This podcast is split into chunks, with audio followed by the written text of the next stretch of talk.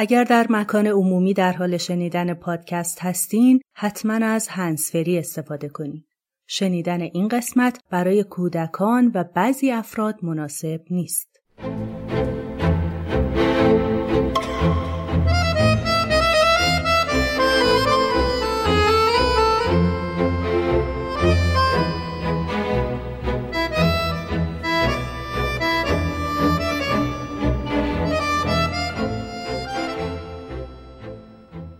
هزاران هزار آرزو و هزاران هزار آدمی، لیک از این میان تنها برخی به کامیابی رسیده اند و بسیاری دیگر مانده اند با تیری به سنگ آمده. اما به پندار من نیکبخت آن انسانی است که هر روزش به شادمانی بگذرد.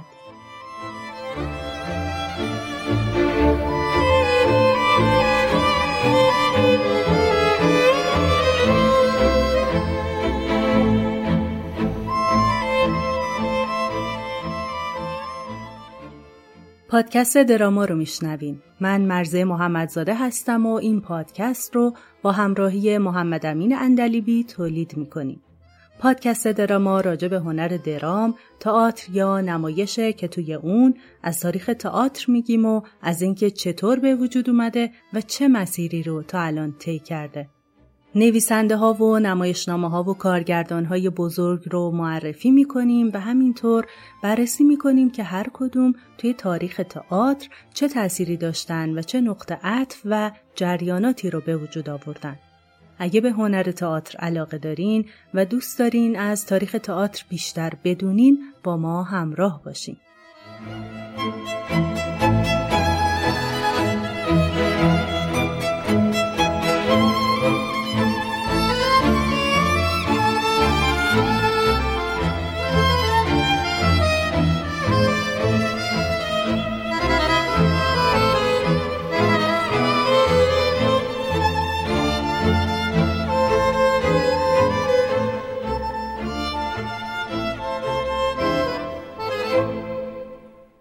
متنی که اول پادکست خوندم از نمایشنامه باکائه نوشته اوریپید بود. در قسمت قبل درباره دو نمایشنامه زنان فنیقی و زنان فریادخواه صحبت کردیم.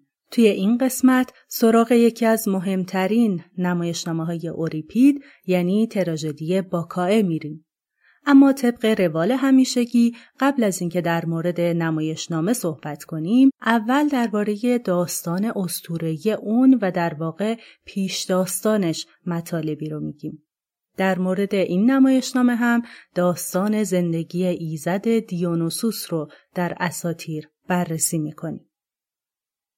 قبلا توی قسمت سیزدهم پادکست اشاره کردیم که کادموس بنیانگذار و پادشاه شهر تب با هارمونیا دختر آرس خدای جنگ و آفرودیته الهه عشق و زیبایی ازدواج کرد. از این ازدواج چند تا فرزند به دنیا اومدن، از جمله دو تا دختر به اسمهای سمله و آگاوه. همینطور اشاره کردیم که دیونوسوس فرزند سمله و خدای خدایان زئوس بود.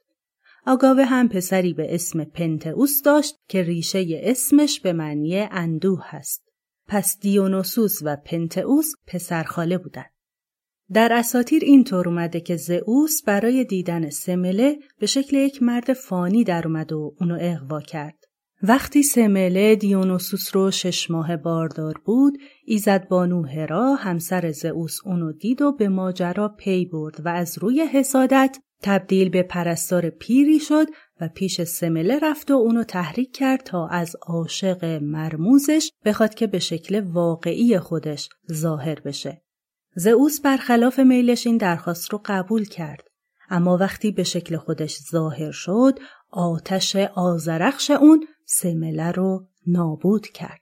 با مرگ سمله، زئوس دیونوسوس رو که هنوز به دنیا نیامده بود از درون شکم مادر نجات داد و ران خودش رو شکافت و نوزاد رو درون شکاف گذاشت و اونو بست. بعد از چند ماه هم دیونوسوس به دنیا اومد. بعدها که دیونوسوس بزرگتر شد، مادرش را از جهان مردگان به سرزمین خدایان برد و بین ایزدان قرار داد. اما برگردیم به دوران کودکی دیونوسوس که به خاطر تهدیدهای خطرناک هرا خیلی بهش سخت گذشت. روایت‌های مختلفی از این دوران زندگی اون وجود داره. بر اساس یکی از مشهورترین روایت‌ها، ایزد هرمس، پیام‌آور خدایان، دیونوسوس کودک رو به خالش اینو سپرد. هرچند اول اینو و خواهرش باور نکردن که دیونوسوس پسر خداست، ولی بعد برای اینکه پسرک رو از دست ایزد بانو هرا در امان نگه دارن، اونو با ظاهر مبدل دخترونه بین زنها بزرگ کردن. هرا این موضوع رو فهمید و برای مجازات کردن اینو کاری کرد که شوهر اینو به اسم آتاماس دچار جنون بشه و پسرشون رو یک گوزن تصور کنه و بکشه. ماجرا که اینطور پیش میره، هرمس به فرمان زئوس دیونوسوس کودک رو به شکل بزغاله‌ای در میاره و پیش پریهای باران در کوه نوسا میفرسته. گفته شده همینجا بود که دیونوسوس شراب رو اختراع کرد.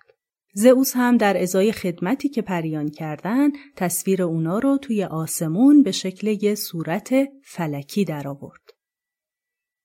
روایت دیگه‌ای هم هست که میگه سمله دیونوسوس رو طبیعی به دنیا آورد، اما وقتی گفت که پدر بچه زئوسه، پدرش کادموس و خواهراش این مسئله رو باور نکردن و کادموس سمله و بچه رو توی صندوقی گذاشت و به دریا انداخت. سمله مرد، اما پسرک زنده موند و خالش اینو پیداش کرد و بزرگش کرد. بعدها دیونوسوس پدر بزرگ و خاله هاش رو به خاطر اینکه حرف مادرش رو باور نکردن مجازات کرد که این ماجرا توی تراژدی باکائه به طور مفصل توضیح داده میشه. بعضی روایت‌های اسطوره‌ای هم هستن که کلاً از زنان دیگه‌ای به عنوان مادر دیونوسوس اسم بردن. دیونوسوس توی جوانی هم همچنان از دست ایزدبانو هرا در امان نبود. هرا غول‌هایی رو به اسم تیتان‌ها سراغ دیونوسوس فرستاد تا اونو بکشن. اون هم تلاش کرد با تغییر شکل دادن به بز، شیر، مار، ببر و گاو از چنگ تیتان‌ها فرار کنه. اما غولها اونو که به شکل گاو نری در اومده بود تکه تکه کردن و به روایتی گوشت خامش رو خوردن و به روایت دیگه‌ای توی یه دیگ جوشوندن.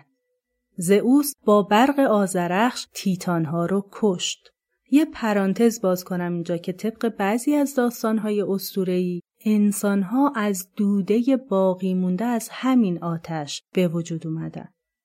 بعد از این ماجرا رعا مادر بزرگ دیونوسوس یعنی مادر زئوس سر و سایر اندام‌های متلاشی شده نوش رو معجزه‌وار به هم متصل کرد و به این ترتیب دیونوسوس زنده شد. زئوس هم برای اینکه پسرش در امان بمونه اونو به شکل قوچ درآورد. برای زنده شدن دیونوسوس روایت دیگه‌ای هم وجود داره که میگه ایزد بانو آتنا قلب دیونوسوس رو از دست تیتان‌ها نجات داد و زئوس این قلب رو به سمله داد تا بخوره و دوباره دیونوسوس زاییده بشه. بر اساس یه داستان دیگه هم کسی که بقایای بدن دیونوسوس رو جمع کرد و اونو به زندگی برگردوند، ایزد بانوی زمین دمتر یا ایزد پیشگویی آپولون بود. اوریپید در قطعه‌ای که از تراژدی مفقود کرتی‌ها باقی مونده هم به همین داستان تکه تکه شدن دیونوسوس در زندگی و آیینش اشاره کرده.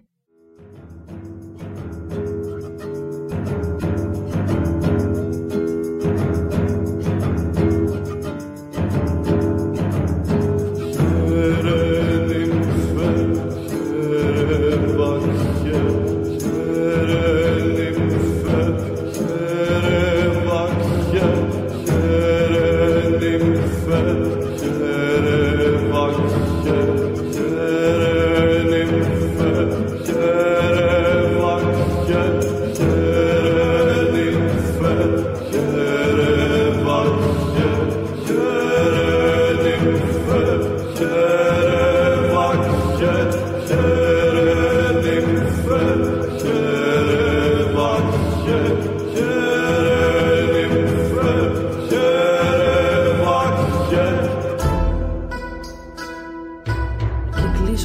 non sono, erivromon, evastira, protogonon, vifii, trigonon, vacchion anacta, agrion, ariton, grifion. قبل از اینکه بحث درباره زندگی دیونوسوس رو ادامه بدیم، باید به این نکته اشاره کنیم که تکه تکه شدن یک خدا و زندگی دوباره گرفتن اون یک مسئله مذهبی و آیینیه که با رستاخیز، باروری طبیعت و احیای طبیعت مربوطه که در داستانهای اسطوره‌ای نقاط مختلف جهان در زمانهای متفاوت بهش پرداخت شده. اسطوره‌هایی مثل این معمولاً با قطعه قطعه و خورده شدن خدا همراه بودن که به طور کلی بهش آیین تناول خدایان گفته میشه. پژوهشگرا و نظریه پردازهای مختلفی در این مورد صحبت کردند. مثلاً نظریه پرداز و منتقد لهستانی تئاتر یان کات در بررسی نمایشنامه باکائه به طور مفصل در مورد جنبه‌های مختلف آیین‌هایی مثل این و شباهتشون با اثر اوریپید صحبت می‌کنه. از جمله آیین عشای ربانی رو در مسیحیت مثال میزنه که در اون نان و شراب به عنوان خون و گوشت عیسی مسیح خورده میشه. نویسنده و پژوهشگر رومانیایی میرچا الیاده که از نظریه پردازای بزرگ اسطوره شناسیه در مورد اسطوره‌ای مثل این مطالب زیادی نوشته. مثلا از دیدگاه اون آفرینش نمیتواند روی دهد مگر به واسطه موجود زنده‌ای که قربانی شده. یک کل زندگی بخش قطعه قطعه شده خود را در هزاران جسم جان یافته میپراکند. به عنوان نمونه برای بررسی این مناسک اسطوره‌ای، الیاده به آیین خونینی اشاره می‌کنه که در بین بعضی از اهالی هند وجود داره که جزو آیین‌های تکه تکه کردن قربانی و تناول خدایان محسوب میشه. اما مهمترین اسطوره‌ای که شباهت زیادی به دیونوسوس داره و بارها با اون مقایسه شده، اسطوره اوزیریس، خدای گیاهان، کشاورزی و رستاخیز در مصر باستانه. ایزد اوزیریس به همراه خواهرش ایزیس که همسرش هم بود، قبل از اینکه زمان بشری شروع بشه، فرمانروای جهان بودند و در پادشاهی اونا آسایش و رفاه کامل حکم فرما بود. اما برادر اوزیریس به اسم ست بهش حسادت کرد و با نیرنگ اوزیریس رو در تابوتی حبس کرد و کشت. بعد پیکرش رو در رود نیل غرق کرد و به این ترتیب دعوا و کشمکش رو وارد جهان کرد. ایزیس جسد برادر همسرش اوزیریس رو از آب بیرون کشید، اما ست پیکر رو ازش گرفت و تکه تکه کرد و در نقاط مختلف مصر پراکنده کرد. ایزیس و خواهرش نفتیس همه قلمرو پادشاهی رو زیر پا گذاشتن و گشتن و تکه های بدن اوزیریس رو پیدا کردن. اونا رو به هم وصل کردن و ایزیس اون رو زنده کرد. البته اوزیریس کمی بعد از برگشتن از مرگ روی زمین نموند و فرمانروای جهان زیرین مردگان شد. در مرحله بعد پسر اوزیریس و ایزیس یعنی هروس انتقام پدرش را از عموش گرفت. بنابراین اوزیریس مصری خدای احیا شده‌ای مثل ایزد دیونوسوس یونانیه که خدای پرثمر باروری، زراعت و رود نیل شد. یکی از بهترین منابع برای مطالعه در مورد این اسطوره مهم مصری فصلی از کتاب شاخه زرین، پژوهشی در جادو و دین نوشته پژوهشگر، اسطوره‌شناس و انسانشناس بریتانیایی جیمز جورج فریزر هست. در ضمن مناسک نیایش این خدا در مصر یکی از آیین‌های نمایشی مشهوره که در کتاب‌های مربوط به تاریخ تئاتر جهان بارها بهش اشاره شده. برگردیم به ادامه داستان زندگی دیونوسوس.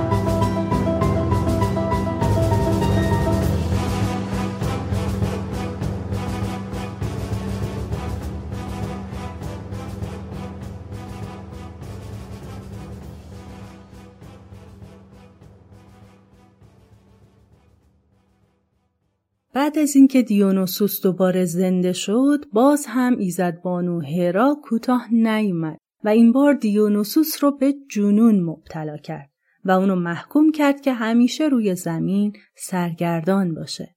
البته باید اشاره کنیم که بعدها دیونوسوس با کمک کردن به هرا طی ماجرایی با ایزدبانو آشتی کرد. اما در دورانی که سرگردان بود، با گروهی از موجودات و افراد مختلف به نقاط مختلف دنیا سفر کرد. از جمله همراهان دیونوسوس، موجودات نیمه انسان نیمه حیوان و جنگل نشینی بودند که پاهای شبیه بز، گوشهای دراز نوکتیز و شاخ و دم داشتند که اسمشون ساتیرها بود. در قسمت سوم پادکست اشاره کردیم که عنوان نمایش کمدی ساتیر در یونان باستان از این موجودات گرفته شده. رئیس اونا هم ساتیر هرزه‌ای به اسم سیلنوس بود که دیونوسوس رو بزرگ کرد و همراه همیشگی اون شد. از سایر همراههای دیونوسوس هم مهمترین پرستندگان اون یعنی زنانی به اسم باکائه، باکخاندها یا باکاندها بودند. معنی این واژه ها هم میشه زنان هوادار دیونوسوس. البته به این گروه اسمای دیگه‌ای هم اطلاق شده مثل تویاها یا تویادها که به معنی زنان خشمگین آتنی و اهل دلفی هوادار دیونوسوس، یا واژه ماینادها یعنی از خود بیخود شده ها. در سفر طولانی که دیونوسوس از یونان تا مصر و بعد به اروپا داشت، اتفاقات زیاد و خیلی جالبی برای اون و همراهاش پیش اومد که به طور مفصل در اسطوره ها بهشون پرداخت شده. از جمله اینکه توی جنگ تروا دیونوسوس به نفع یونانی ها کار کرد، یا این مورد که برای تشکر از پذیرایی شاهانه میداس، فرمانروای فروگیا که یه منطقه توی ترکیه امروزی هست، آرزوی اونو برآورده کرد. آرزوش هم این بود که به هر چی دست بزنه تبدیل به طلا بشه. اما تحقق این آرزو باعث بدبختی میداس شد، چون به هر خوردنی و نوشیدنی و هر کسی که دست میزد تبدیل به طلا میشد. شاه گرسنه و تشنه و تنها موند. بنابراین از دیونوسوس خواست که اونو از شر این پاداش نفرین شده رها کنه. دیونوسوس، باکوس یا باکخوس که با واژه برومیوس هم ازش یاد شده که به معنی پرسر و صدا و غوغا برانگیز هست، ایزد شراب، گیاهان، قدرت بقا و زایندگی طبیعت، قوای جنسی، شیدایی و هرج و مرج و هنر تئاتر به ویژه تراژدیه. خاستگاه آیینی تراژدی ترکیه امروزی بود که برای یونانی‌ها یه آیین بیگانه محسوب می‌شد. اما توی قسمت دوم پادکست اشاره کردیم که اهمیت دیونوسوس بین یونانی‌ها به قدری زیاد بود که جشنواره‌های اصلی سالیانه خودشونو در تجلیل از این ایزد برگزار می‌کردند و اسم اونو روی یکی از اصلی‌ترین تماشاخانه‌های یونان باستان حک کردند. در مورد باکائه یا همون کاهنه های باکوس هم باید گفت که این زنها وقتی از شراب مست می شدن خودشونو با ایزد دیونوسوس یکی می دونستن. اونا حین اجرای مراسم آیینیشون پوست حیوانات به ویژه آهو و گوزن می پوشیدن. تاجی از گیاه پاپیتال روی سرشون میذاشتن، چماقهایی به دست می گرفتن که از برگ انگور یا پیچک پوشیده شده بود و در قسمت نوکش کاج داشت و در حالت شیدایی و مستی آواز میخوندند و میدویدند و در تمام طول شب زیر نور مشعل با صدای نی و دهل میرقصیدند و اکثرا هرزگی میکردند. همینطور معتقد بودند که توی این حالت میتونن به حیوانات شیر بدن، مارها رو به سمت خودشون بکشونن و با دست خالی میتونن هر موجود زنده ای رو تکه پاره کنن که این قضیه به نوعی تکه تکه شدن دیونوسوس رو یادآوری میکنه. جزئیات آیین این زنها و نمود خشونت افسارگسیخته اونا رو میشه در تراژدی باکائه دید. مثلا جایی که همسرایان اینطور میخونن: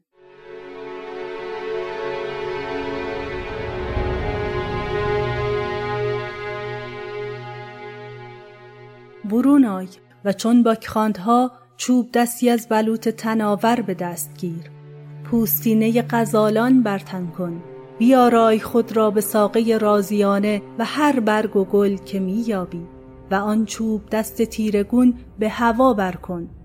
درا درا به های و هوی طرب چون باکخاندها. محبوب من به کوهستان است، خسته از دویدنها، خفته بر خاک، سرخوش از نشعه سرخ خون، رگ از رگ می‌درد و شادمانه گوشت خام به دندان می‌کشد. محبوب من برومیوس است.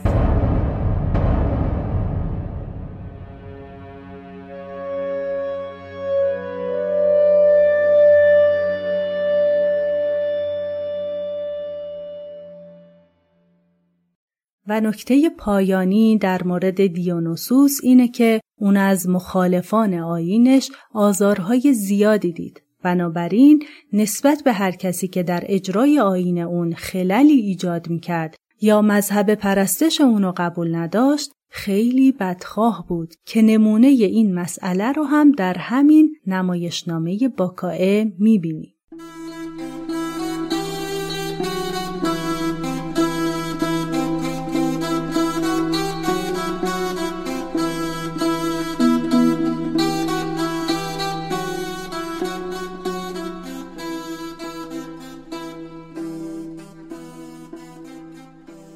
از اینکه پادکست دراما رو انتخاب کردین و دارین گوش میکنین خوشحالیم و ممنون.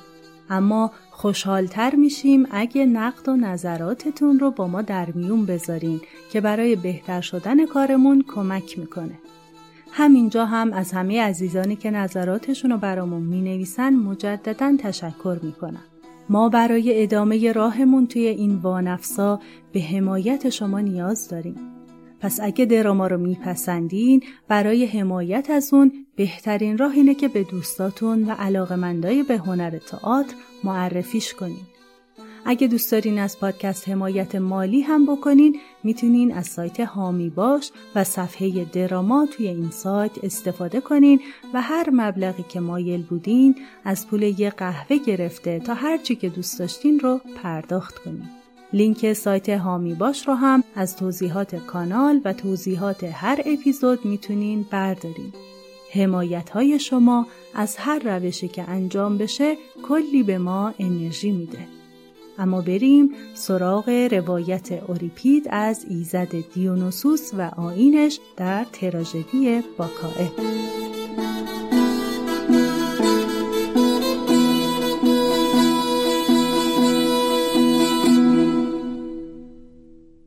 تراژدی باکائه یا باکخاندها که با عنوان کاهنه‌ها یا راهبگان باکوس هم ترجمه شده، آخرین اثر اوریپید بود که بعد از مرگ اون اولین بار در سال چهارصد و پنج قبل از میلاد توسط پسرش روی صحنه رفت و برنده جایزه اول شد.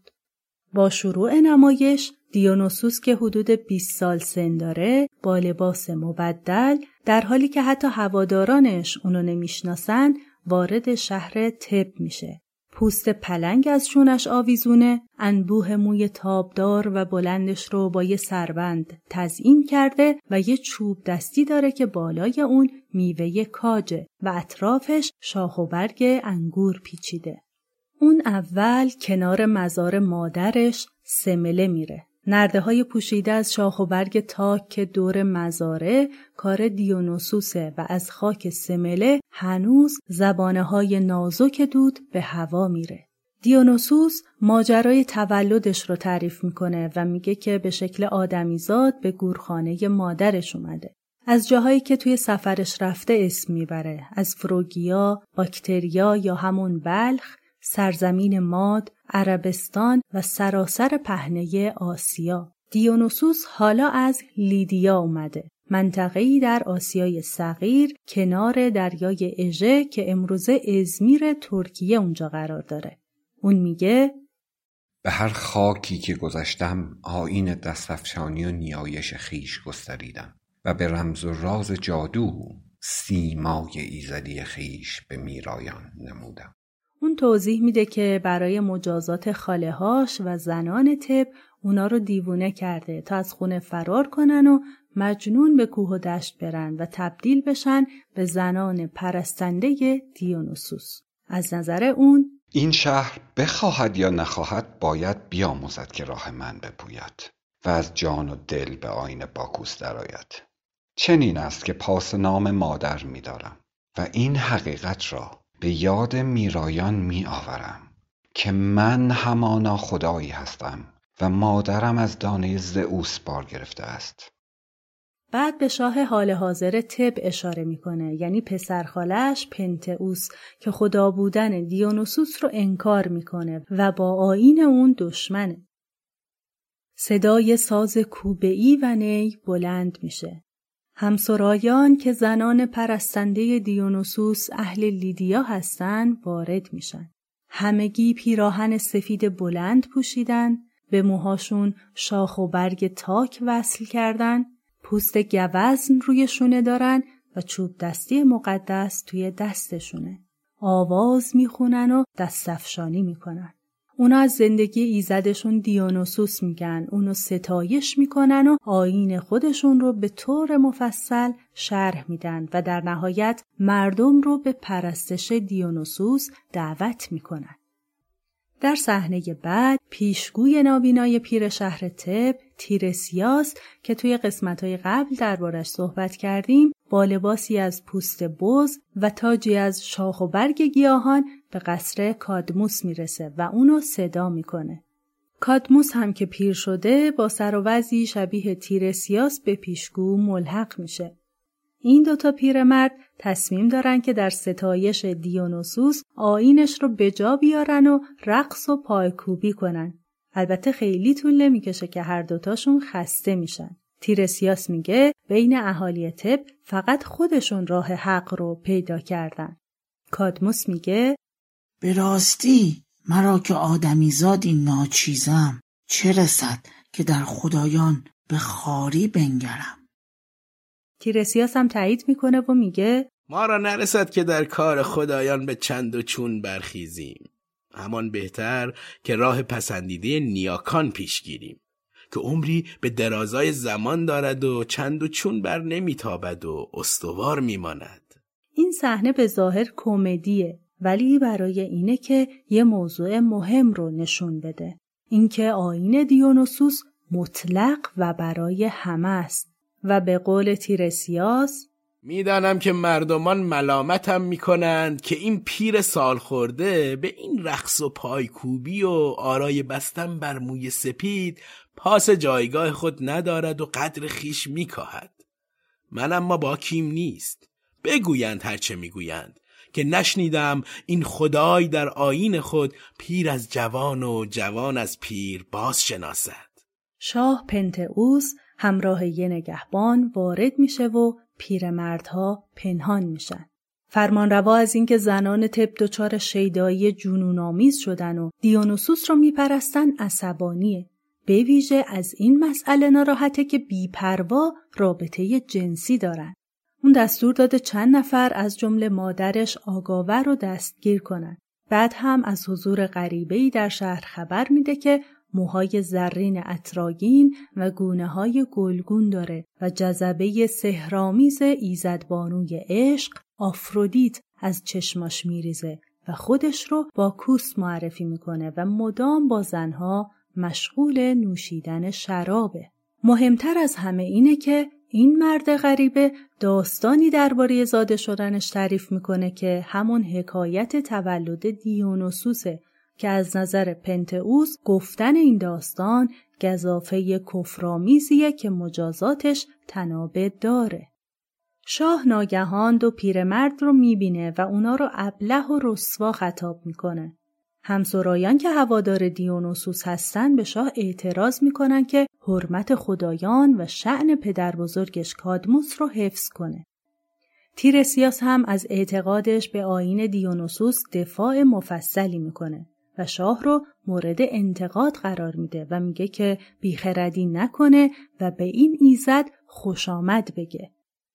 کادموس هم با لحن آرامتری نوش رو ترغیب میکنه که چنان که تو میگویی این خدا خدایی نباشد تو را این بهتر که بگویی هست.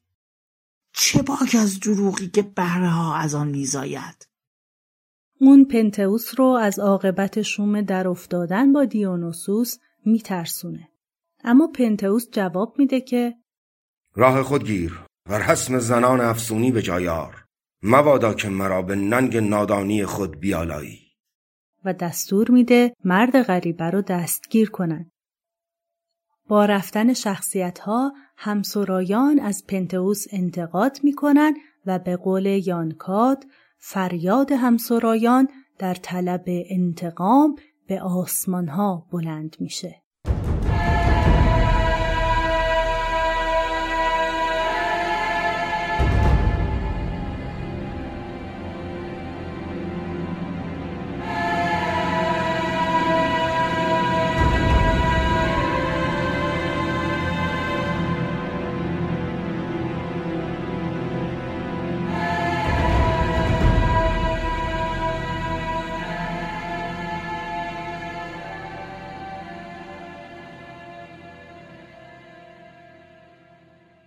کمی بعد گروهی از سربازا دیونوسوس رو که دستگیر کردن و به زنجیر بستن به صحنه میارن.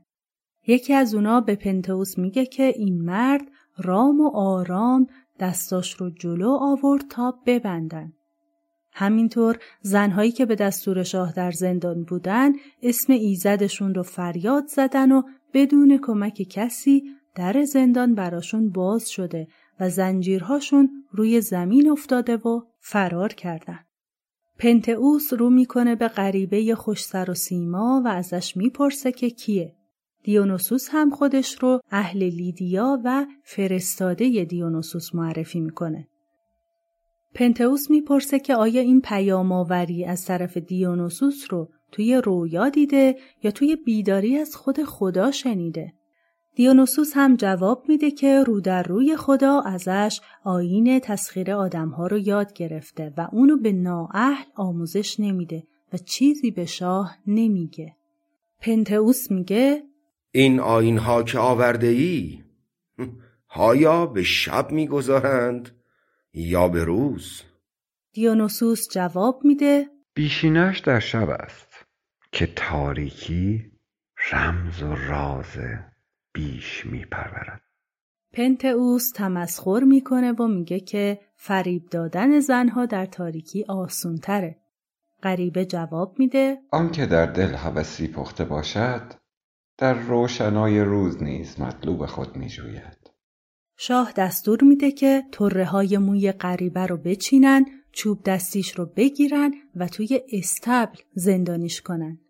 زنهای هوادارش رو هم به بردگی بفروشن یا به ریسندگی و بافندگی مجبورشون کنن. غریبه موی خودش رو مقدس میدونه چون متعلق به ایزد دیونوسوسه. اون خبر میده که به دست خدای خودش آزاد میشه و دیونوسوس از شاه انتقام میگیره. در زندان همسرایان از درگاه دیونوسوس کمک میخوان.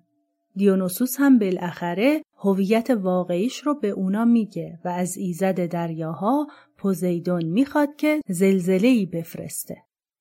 از توصیف و حرکات همسرایان میفهمیم که سقف کاخ ترک برداشته، ستونهای تالار فرو ریخته و آذرخشی روی قصر فرود اومده. بعد دروازه کاخ باز میشه و دیونوسوس ظاهر میشه و از زنها میخواد که بلند شن. اون تعریف میکنه برای تمسخر پنتئوس از جادو استفاده کرده. در زندان گاو نری رو پیش چشم فرمانروا ظاهر کرده و شاه با تلاش زیاد تونسته اونو با طناب ببنده. اما ناگهان کاخ لرزیده و آتشی که از گور سمله بیرون زده قصر رو در خودش فرو برده. پنتئوس هم که فکر کرده غریبه از زندان فرار کرده با شمشیر دنبال اون رفته. دیونوسوس میگه شبحی رو به شکل خودش ساخته و شاه به شبح حمله کرده و فکر کرده اونو زخمی کرده. توی این لحظه پنتئوس وارد میشه و دیونوسوس رو میبینه. ازش میپرسه چطور فرار کرده. دیونوسوس هم که همچنان هویت خودش رو از شاه پنهان میکنه بهش میگه دیونوسوس نجاتش داده.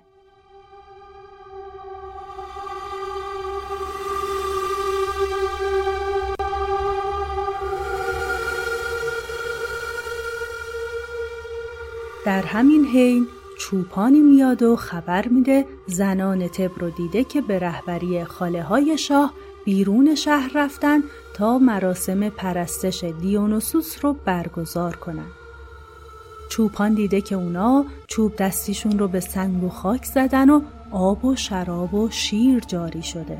همینطور آتشی روی سرشون داشتن که اونا رو نمی سوزوند.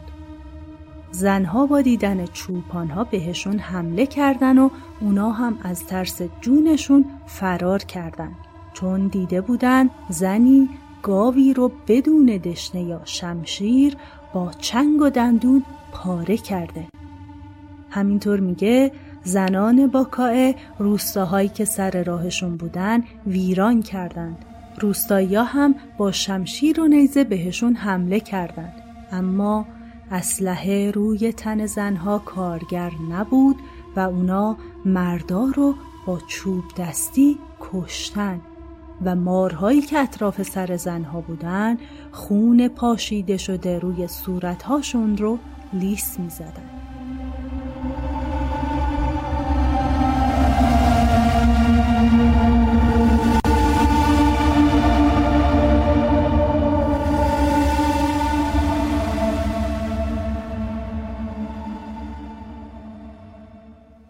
پنتئوس با شنیدن حرفهای چوپان فرمان میده سربازا برای جنگ با زنها راه بیفتن. دیونوسوس بهش هشدار میده که مبادا به روی خدا شمشیر بکشه. اما پنتئوس مصممه که زنها رو ببینه و بکشه.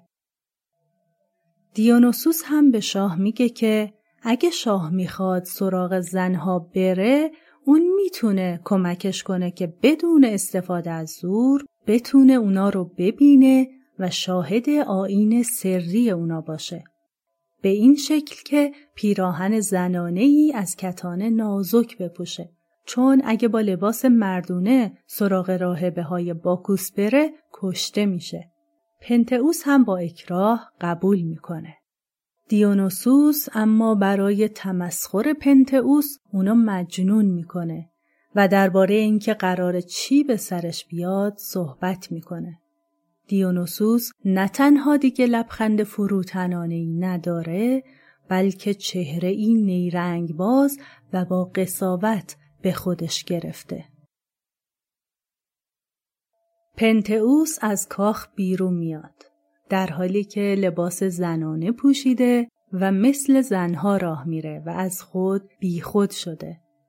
شاه میگه دوتا خورشید توی آسمون میبینه و یه نره گاو که بهش زل زده. دیونوسوس هم مشغول آرایش و درست کردن لباس پسرخالشه. بعد اونو به جایی میبره که کاهنه های باکوس در حال برگزاری آیین هستن. همسرایان با خوندن سرود تهدیدآمیزی پنتئوس رو که در برابر خدای اونا گستاخی کرده به مرگ محکوم میکنند. پیکی که از محافظان شخصی پنتئوسه آشفته و نفس بریده وارد میشه. اون خبر میده که شاه کشته شده و همسرایان شادی میکنند. پیک میگه پنتئوس در بین صخره‌ها و در سایه سار کاج‌ها در حال دیدن زنان باکائه بود، اما نمیتونست اونا رو خوب ببینه. پس به مرد غریبه میگه که میخواد بره بالای یک کاج بلند که بهتر ببینه. مرد غریبه هم کار شگفت‌انگیزی کرد. درخت کاج تنومند رو مثل کمانی خم کرد تا پنتئوس بشینه روی اون و بعد آرام آرام تنه درخت رو صاف کرد تا پنتئوس نیفته. ناگهان غریبه ناپدید شد و صدایی از آسمان اومد که ای زنان باکوسی بنگرید، اینک مردی که ما را مورد تمسخر گرفته بود آیین روشنایی را تیر و تار می‌خواست. حالیا برخیزید و کین خود بجویید.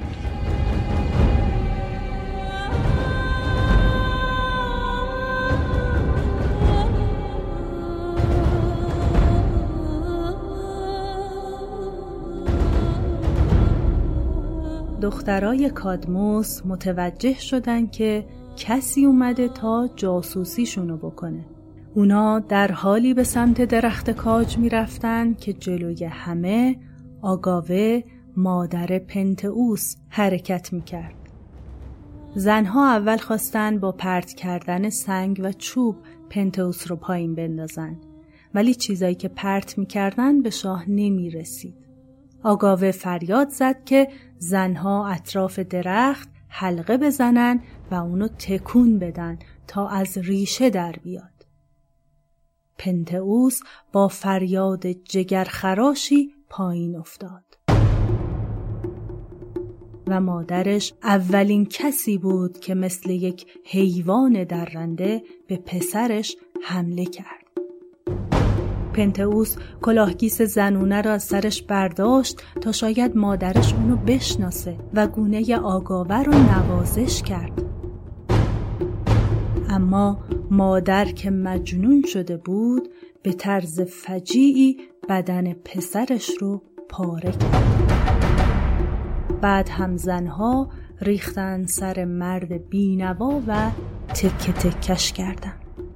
آگاوه سر پسرش رو روی چوب دستیش زد با این فکر که سر یه توله شیره که شکار کرده.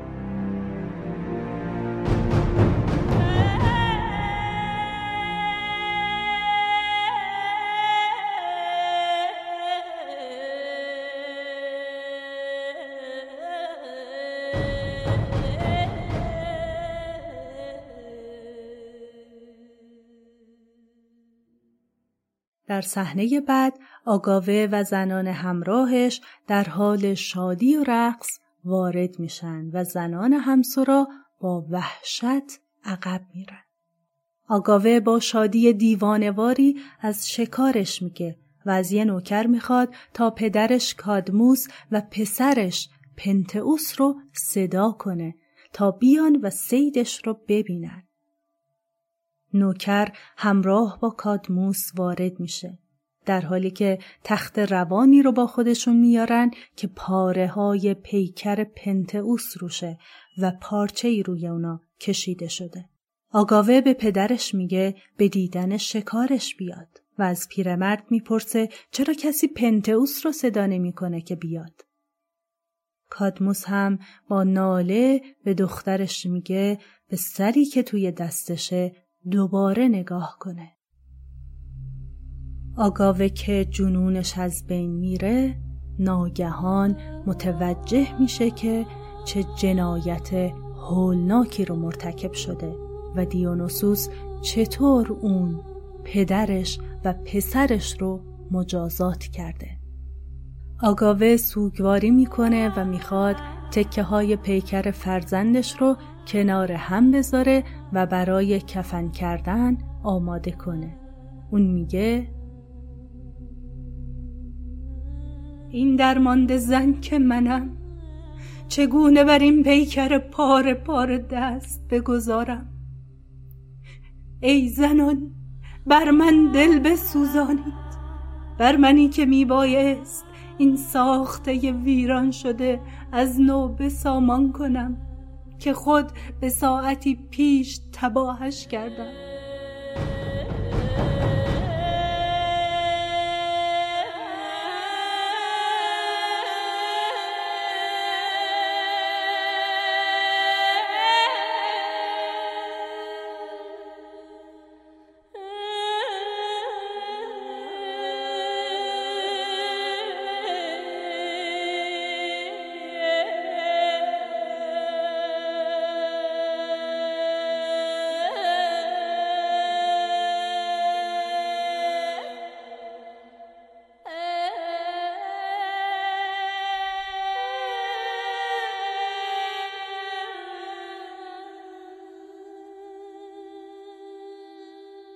دیونوسوس وارد میشه و اعلام میکنه که قصد نداره رنجهای این افراد ناسپاس رو آسون کنه.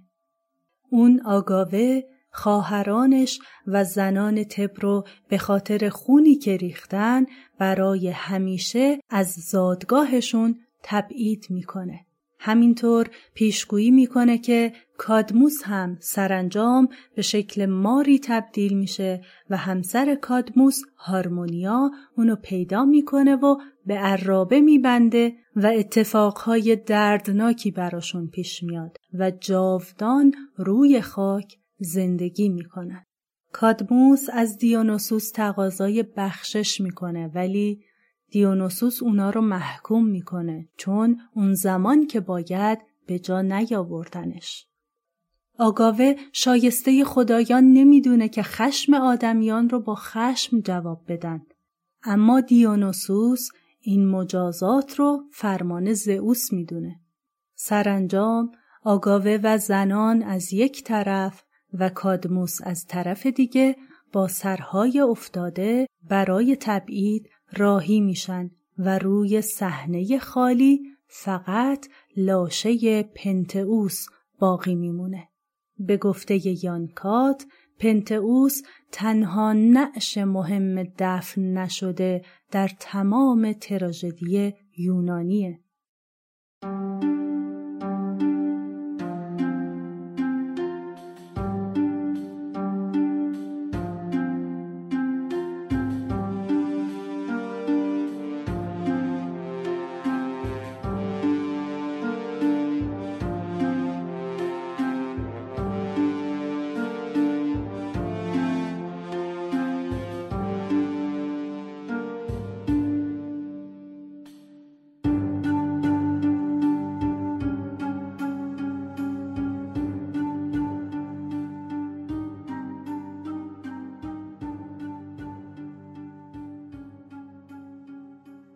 در پایان بخش‌هایی از سرود همسرایان در نمایشنامه باکائه رو با ترجمه آقای عبدالله کوسری براتون میخونم.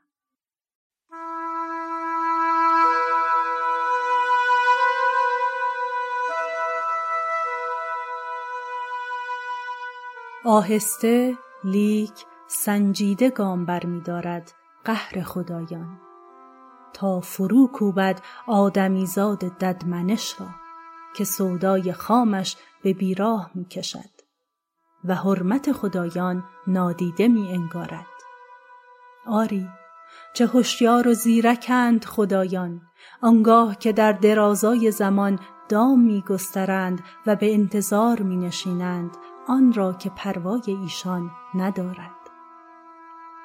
چیست خرد؟ چیست زیباتر از میوه تلاش آدمی؟ و کدام دهش خدایان فرخنده تر از این که دست زفرمند بر سر دشمن نهاده باشی؟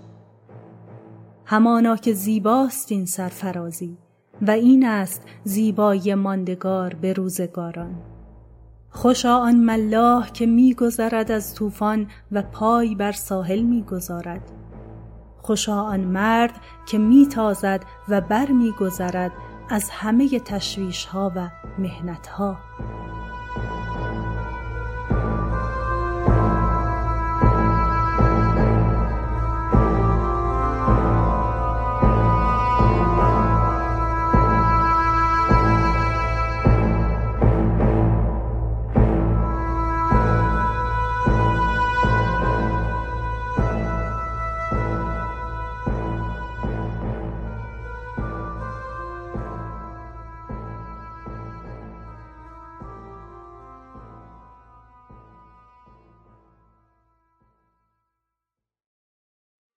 استاد عبدالله کوسری در ابتدای کتاب مجموعه آثار آیسقلوس اینطور نوشتن: این ترجمه پیشکش به خاطره گرامی شاهرخ مسکوب که ما را با تراژدی‌های یونان آشنا کرد. ما هم به پیروی از جناب کوسری این قسمت رو تقدیم می‌کنیم به پژوهشگر اسطوره و ادبیات، متفکر، جستارنویس، نویسنده و مترجم ایرانی، مینوی روان شاهرخ مسکوب که در قسمت‌های سیزدهم تا هفدهم پادکست دراما از ترجمه‌ها و دیدگاه‌هاشون استفاده کردیم. از آثار جاودانیاد مسکوب میتونیم به این کتاب‌ها اشاره کنیم: مقدمه‌ای بر رستم و اسفندیار، سوگ سیاوش در مرگ و رستاخیز، ارمغان مور جستاری در شاهنامه، پهلوان و روان خردمند، پژوهش‌های تازه در شاهنامه، شکاریم یک سر همه پیش مرگ، درآمدی به اساطیر ایران، هویت ایرانی و زبان فارسی، داستان ادبیات و سرگذشت اجتماع، سوگ مادر، در سوگ و عشق یاران، در کوی دوست، کتاب مرتضی کیوان، گفتگو در باغ، سفر در خواب، روزها در راه و ترجمه پرومته در زنجیر و افسانه های تبای از سوفوکل و خوشه های خشم از جان اشتاینبک همراه با عبدالرحیم احمدی. یادشون گرامی. امیدواریم مطالب این قسمت هم براتون مفید بوده باشه. در قسمت بعد دیدگاه‌های مختلف درباره نمایشنامه باکائه رو بررسی می‌کنیم و درباره تراژدی دیگه اوریپید یعنی هیپولیت صحبت می‌کنیم. و اما منابع بحث‌های این قسمت: اوریپیدس، پنج نمایشنامه، ترجمه عبدالله کوسری، کاهنه‌های باکوس، اوریپید، ترجمه عاطفه طاهایی، فرهنگ آثار جلد اول، دانشنامه اساطیر یونان و روم مایک دیکسون کندی، ترجمه رقیه بهزادی، فرهنگ اساطیر کلاسیک مایکل گرانت و جان هیزل، ترجمه رضا رضایی، فرهنگ اساطیر یونان و روم ژوئل اسمیت، ترجمه شهلا برادران خسروشاهی، اساطیر خاورمیانه ساموئل هنری هوک، ترجمه علی اصغر بهرامی و فرنگیس مزداپور، شاخه زرین جیمز فریزر، ترجمه کاظم فیروزمند، تفسیری بر تراژدی‌های یونان باستان یان کات، ترجمه داوود دانشور و منصور براهیمی، تاریخ‌های تئاتر فیلیپ زاریلی و همکاران، ترجمه مهدی نصرالله زاده.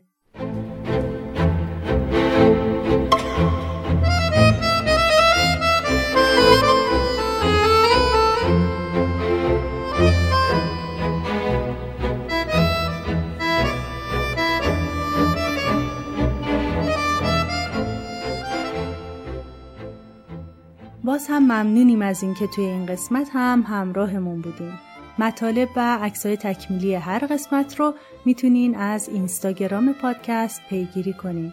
موسیقی‌های استفاده شده رو هم از کانال تلگراممون میتونین بشنوین. روزگارتون به شادی و درام زندگیتون سرشار از عشق، زیبایی و صلح باشه.